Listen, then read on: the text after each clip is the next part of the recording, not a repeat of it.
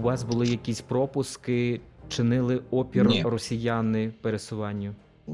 Спочатку так, але коли ти відкриваєш двері і там люди похилого віку з пораненнями в живіт, пораненнями в грудну клітку, пораненнями в голову. Якщо я їх не довезу хоч в якусь лікарню, то вони просто помруть. Це медикаменти, це те ж саме паливо і все інше. Ми його де прикопали вдома, де прикопали там на подвір'ї. Усім привіт! Ви слухаєте подкаст «Герої Харкова» з Тетяною Федорковою та Володимиром Носковим. Наш гість сьогодні – Сергій Боцман, старший фельдшер Ізюмського відділення екстреної допомоги. Внаслідок обстрілів приміщення екстренки в Ізюмі було значно пошкоджене. У листопаді цього року за підтримки міжнародних партнерів в Ізюмі встановили мобільний будиночок для роботи бригад. Про роботу під час російської окупації та відновлення українського Ізюма слухайте далі. Сергію, сьогодні, коли я зателефонував до вас, то ви так, я так зрозумів по замовченню, ізюмська, швидка, там екстрена допомога. А я так розумів, були на роботі, кого, кому зараз допомагаєте і з якими викликами до вас звертаються зараз? На всі виклики, які поступають на центральну диспетчерську міста Харкова, зв'язок напряму з бригадами, і які дають диспетчерська Харкова нам, і всі ми всі визови обслуговуємо. Ви охоплюєте допом... Ізюмський район? І до Ізюмського відділення відноситься пункт постійного базування в СМТ Борова, пункт постійного базування в місто Барвінкове. Ну, більше стало тих викликів, яких не було до війни. Це вибухові травми, поранення. Цього не було, це якраз мотиви змінилися. І от територіально, да, Борова, Барвінкова ви назвали, ну і, зрештою, Ізюм, все ще залишаються такими гарячими напрямками нашої області. Як ви, ваші колеги, який захист маєте, як працюєте в таких умовах? Бо от по Борові зовсім нещодавно були, да, і ракети, і шахеди, і все підряд. У нас дуже гарний, дуже добрий, далекоглядний директор нашого центру, який видав нам там бронежилети, каски. Ну, це захист, це добрий захист. Якщо раптом пропаде світло, зв'язок, раптом неможливо буде заправитись на заправках або з'їздити, отримати ліки, які ми отримуємо в Харкові в аптеці. Так що повинен бути на всяк випадок запас медикаментів, палива, мастила, ну такого всього. Ви особисто перебували в Ізюмі, і як це все відбувалося? Що пережили ви, ваші рідні?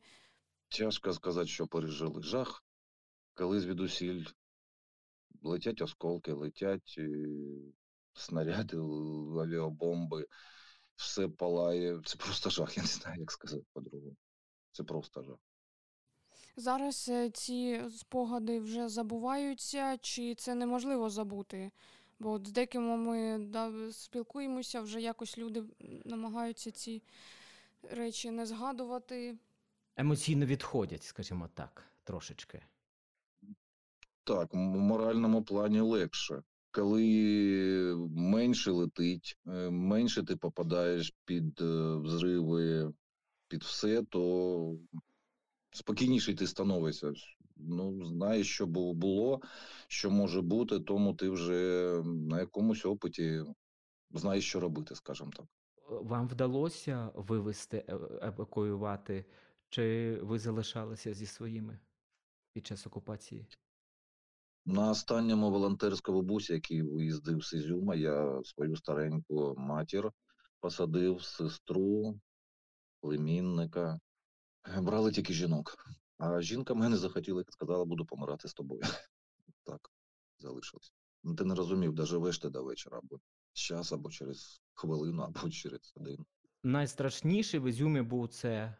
А кінець лютого, початок, ну, взагалі весь березень, так, до повної тимчасової окупації і зруйнувало частину Ізюмської лікарні, і, наскільки ми знаємо, і саму станцію.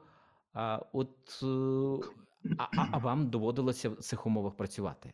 Так, я дуже вдячний тим співробітникам, які залишилися, які приходили зі мною і ходили кожного, як кажуть, беззмінно, надавали допомогу. А, а в хто лікарні це? Так. Хто час... це люди? Скільки вас там залишилося? Місто поділене річкою на два береги. І на одному з берегів, коли всі мости були розбиті, ті, що працівники у нас були зі сторони Харкова, на той стороні міста, то вони надавали допомогу там, де вони живуть. І вони не могли сюди добратися, або якось перейти, бо не було ні пішохідного поначалу мосту, не, не проїздити, не пройти не було неможливо. А на цій стороні у нас залишались медичних працівників всього четверо. Це один водій, старший фельдшер я, молодший медичний брат, а медична сестра. Прочитала таке, що е, Олена Рябенька, фельдшерка, да, що розцілувала вас і розплакалася від щастя, коли дізналася, що ви, колеги, вижили, а вона, так я розумію, була на іншому боці міста, так? Так, ми збирали своїх працівників. І в неї багатодітна сім'я, родина, і воно вийшло таки на роботу. Теж з нами під бомбардуваннями, під осколками, під усім теж ходила, надавала допомогу. Ми знаємо історію лікаря-травматолога Юрія Кузнєцова з лікарні Ізюмської, що він був одним з небагатьох також, да, у лікарні, хто постійно цілодобово надавав допомогу. От як відбувалася комунікація між лікарнею, швидкою? Танюш, за умови відсутності комунікації, тому що ні телефон, ні інтернет, так, так. нічого ж не працювало. От як вас викликали? І в кінці лютого та на початку березня автомобілем було не проїдеш.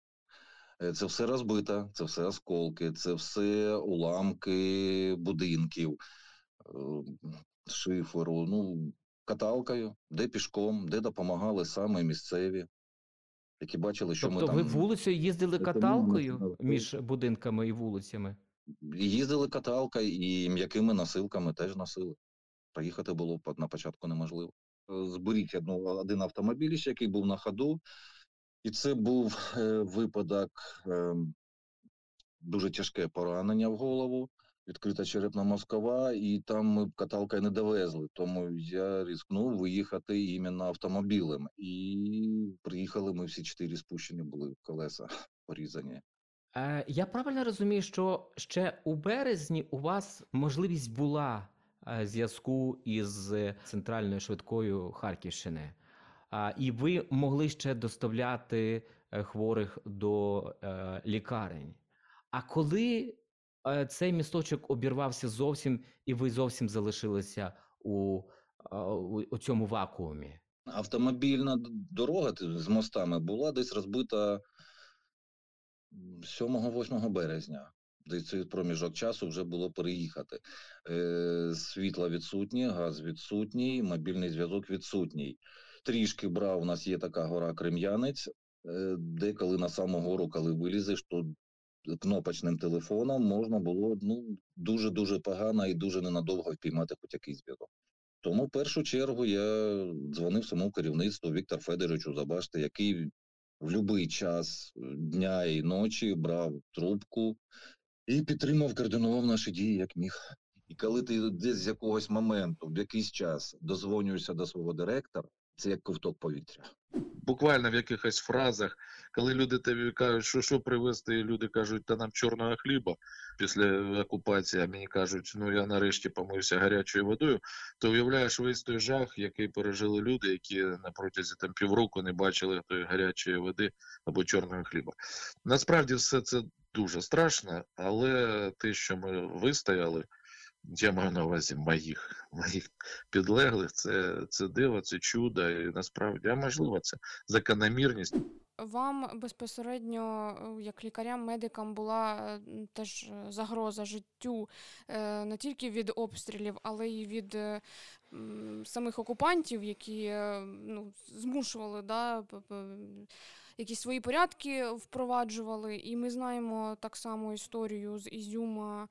Здається, це був працівник моргу, якого вбили. Ви все про всі ці історії ви знали, да, і все одно працювали далі. Так. Людям була потрібна допомога. Ми медичні працівники. Як відмовити в наданні допомоги? Ми цього не могли зробити, відмовити. Так, так, так, є вибір завжди. От як він для вас стояв, цей вибір? Як ви для себе відповідали на нього? Чиста мораль не мог кинути наші автівки, наші ліки, наші запаси того ж палива. Це нашої України, це нашого центру. Як це кинути і побігти кудись? Я цього не розумію, я цього не зміг зробити, вибачте. Пане Сергію, а можете от розказати, що вам відомо про ту історію з загибеллю, вбивством, да, фактично, лікаря? Патолога, як тому. Вона вплинула на, взагалі, медиків Ізюма? Чи були можливості хоч якось виїжджати, можливо, через Росію, бо іншого вибору не було? Чи хтось таки зважився на це? Любе вбивство будь-яке – це морально тяжко. Коли ми почули, що така біда трапилася поряд з нами, морально це було тяжко. Але знову ж таки, залишились ті, хто не міг не надавати допомогу, не міг сидіти десь вдома. Тому було страшно, але ходили, надавали допомогу, як могли, просто виконували свою роботу. Тому було якраз Юрію Євгеновичу той колектив, яким з ним залишився. Ми дуже тісно спілкувалися, і кого ми не привозили, кого ми не приносили, ми приносили до них. В будь-який час, дня і ночі. Ви приносили туди людей із Катівень? Можливо, зі слідами тортур? Ну, люди не казали, що вони після Катівні. Так, я знаю, сам але пан Юрій теж говорить, що люди ніколи не казали, що вони зазнали тортур, але по слідах ми це бачили. Коли йдуть постійні вибухи, і ти приїздиш на таке все, да, і там є вчора прилетіло, ми не зверталися, сьогодні ми звертаємося, він весь в гематомах, там є якісь переломи, є якісь пошкодження, якщо він не каже, що його тортурували, то... Тяжко це сказати, це від вибуху або це від імена якогось якихось катів. Коли росіяни зайшли, от у вас був якийсь досвід безпосереднього спілкування? Можливо, вас до чогось примушували, але або намагалися щось відібрати, бо ми знаємо, що в деяких населених пунктах винесли там і ці апарати ЕКГ, і, і, і все, що і швидкі можна крали було. Теж, і бензин крали, та, та. Дуже багато з того, що ми запаслися, це медикаменти, це те ж саме паливо і все інше, ми його де прикопали дома, де прикопали там на подвір'ї. Так що там багато не залишалося, але да, вони зайшли і багато що побили, просто побили. Сергію, ви ходили у медичній українській е, формі, так? З шевронами українськими. Це викликало роздратування у військових? Вас е, якимось чином намагалися переконати, е, зняти цю символіку? Обшуковували? І спочатку просто в нас питалися зірвати її. І зривали. Але це наше. На шевроні, якщо ви бачили, то в нас Центр екстреної медичної допомоги та медицини катастроф, і там є герб України. Це наше, це святе. Вас залякати не змогли? Так, і я дуже вдячний своїм співробітникам, які теж мене підтримали, і теж на це не піддались, і теж такої думки, як і я. Ми тут в Харкові е, мали бомбардування, але не настільки пекельні, не настільки щільні, як в Ізюмі. От як... А ви в таких умовах працювали? Ви чекали, поки закінчиться бомбардування? Чи мали перебіжки між будинком до будинку, щоб встигнути врятувати життя? Хочеться ну, спробувати уявити ваш робочий день і ваші умови, в яких доводилося жити. Наші бригади, якщо вже змогли навіть їздити на авто, то не раз попадали під обстріл, під касетний обстріл. Щастя, те, що люди наші залишилися живі. А як ходили? Спочатку, коли було щільно і вже проїздити неможливо було, то так. Міну чути, вона свистить. Ти розумієш, що кілька секунд в тебе є, щоб аби сховатися десь в під'їзд від осколків, або десь, якщо це десь якесь укриття невелике, то хочете це укриття. Можливо, ви можете згадати якусь історію порятунку жителя або жительки Ізюма, яка от у вас перед очима, і ви не можете її забути, і завдяки вашим діям вдалося врятувати людину. Я розумію, що цих історій була не одна, але, можливо, розкажете, поділитися. Діти. Це одне те, що запам'ятається. Якщо вони десь були поранені або ще десь щось, це, це страшне. А багато дітей поранених було? Я вже не пам'ятаю скільки, але трьох або чотирьох це я приносив сам. Так.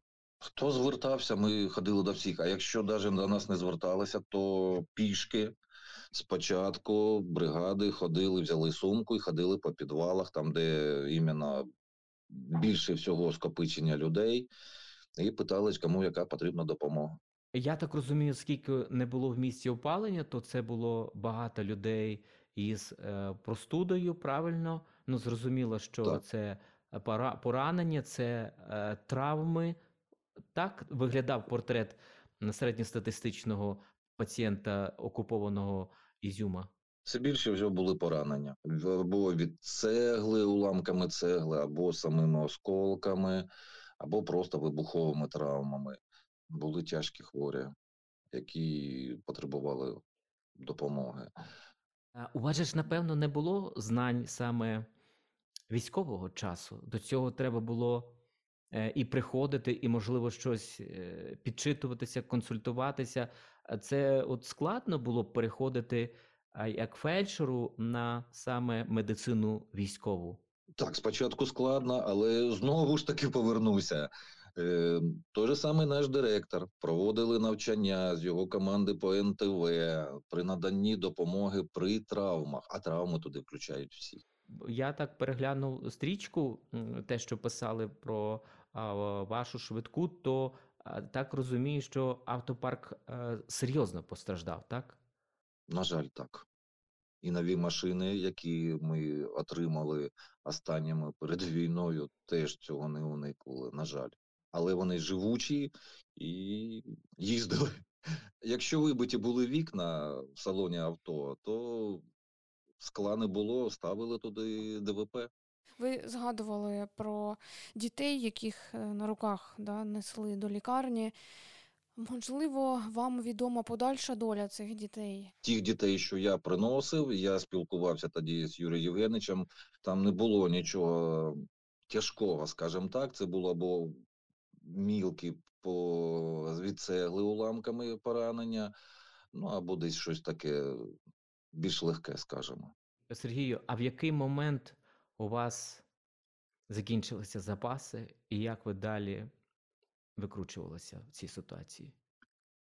Якщо закінчувалися у нас запаси, але вже ми могли їздити на автомобілі, були запаси трішки в Балаклеї, були запаси в Куп'янську, де ми поповнювали потихеньку. Крім наших працівників нашого центру, які були розташовані в Балаклеї, в Куп'янську, мені більш ніхто не допомагав.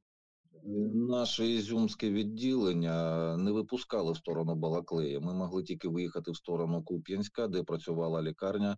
І тих тяжкохворих, які не могли пропоривати в нашій ізюмській лікарні, ми питалися вивозити іменно туди, в Куп'янську. Далі нас не пропускали, не пропускали блокпости. Це був ризик, скажімо так, заїхати туди, тому що... У вас були якісь пропуски, чинили опір Ні. росіяни пересуванню? Спочатку так, але коли ти відкриваєш двері і там люди похилого віку з пораненнями в живіт, пораненнями в грудну клітку, пораненнями в голову.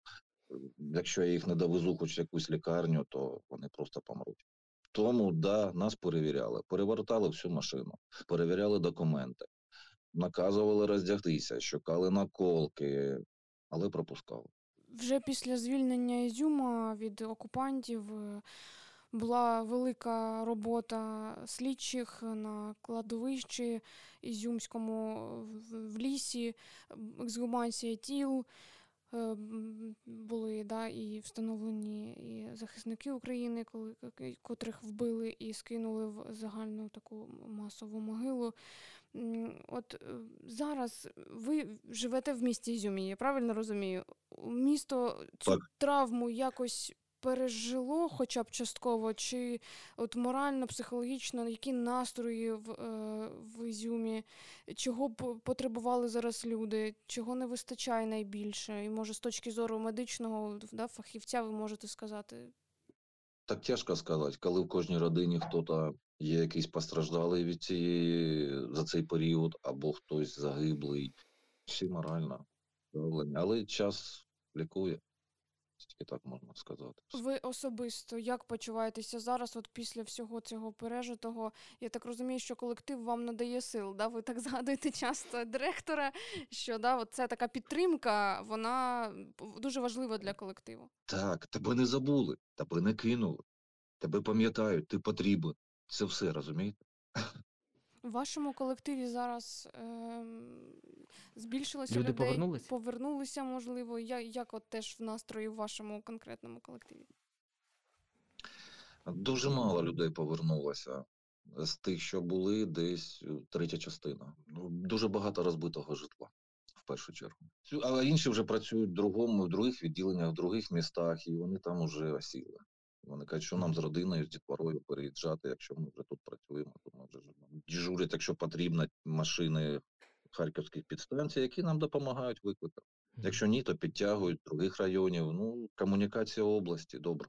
Є інформація, що держбюджет, і, здається, міжнародні партнери будуть відновлювати лікарню, відбудовувати її. От як, на вашу думку, наскільки це зараз нагальне питання, і це також, да, для медиків буде таким поштовхом, можливо, повертатися теж? Якщо будуть відремонтовані приміщення, завозяться зараз нову апаратуру, я так розумію, в лікарню, тому це добре. А чим більше становиться апаратура, яка ті ж самі КТ і все інше, рентген-апарати нові, це дає можливість надавати допомогу. І я думаю, з часом люди, лікарі будуть повертатися сюди. А зараз ви працюєте, ваша станція знаходиться у модульному будиночку, правильно? І, так, так, і машину, і ми отримали нову машину. Персоналу замало, щоб виставити максимальну кількість, а так вистачає. Зараз все є. Ліки є, автомобілі є, апаратура є, медикаменти є. Ну, все є. Пане Сергію, а правда, що до вас от вже зараз після звільнення, ну і взагалі, да, підходять люди на вулиці і дякують за те, що ви робили під час окупації, зокрема? Так, дуже багато, я їх не пам'ятаю навіть. Напоминають, коли було, де це було, тоді вспоминають, що така ситуація була, але в обличчя не всіх пам'ятаєш. Особисто для вас, що було оцією соломинкою, за яку ви трималися? Це надія на найкраще майбутнє, що ми вистоїмо, що ми переможемо, це буде Україна. Цей запал працювати далі, він не згасає, так? Ми відчуваємо це по вашому настрою. Бо просто в одному інтерв'ю ви сказали, що втома страшна, а замінити нема кому. І от все-таки вже час минув, і ви залишаєтесь, і, слава Богу, залишаєтеся дуже активним фельдшером. Втома? Так. Відпочив, відіспався, готовий працювати далі. Дуже вам дякуємо, ну, такі, пане Сергію. На такій да. ноті ми і завершимо. Передаємо привіт Ізюму. Да, все буде Україна, дякую. Як ви сказали. Ну, все добре. Так.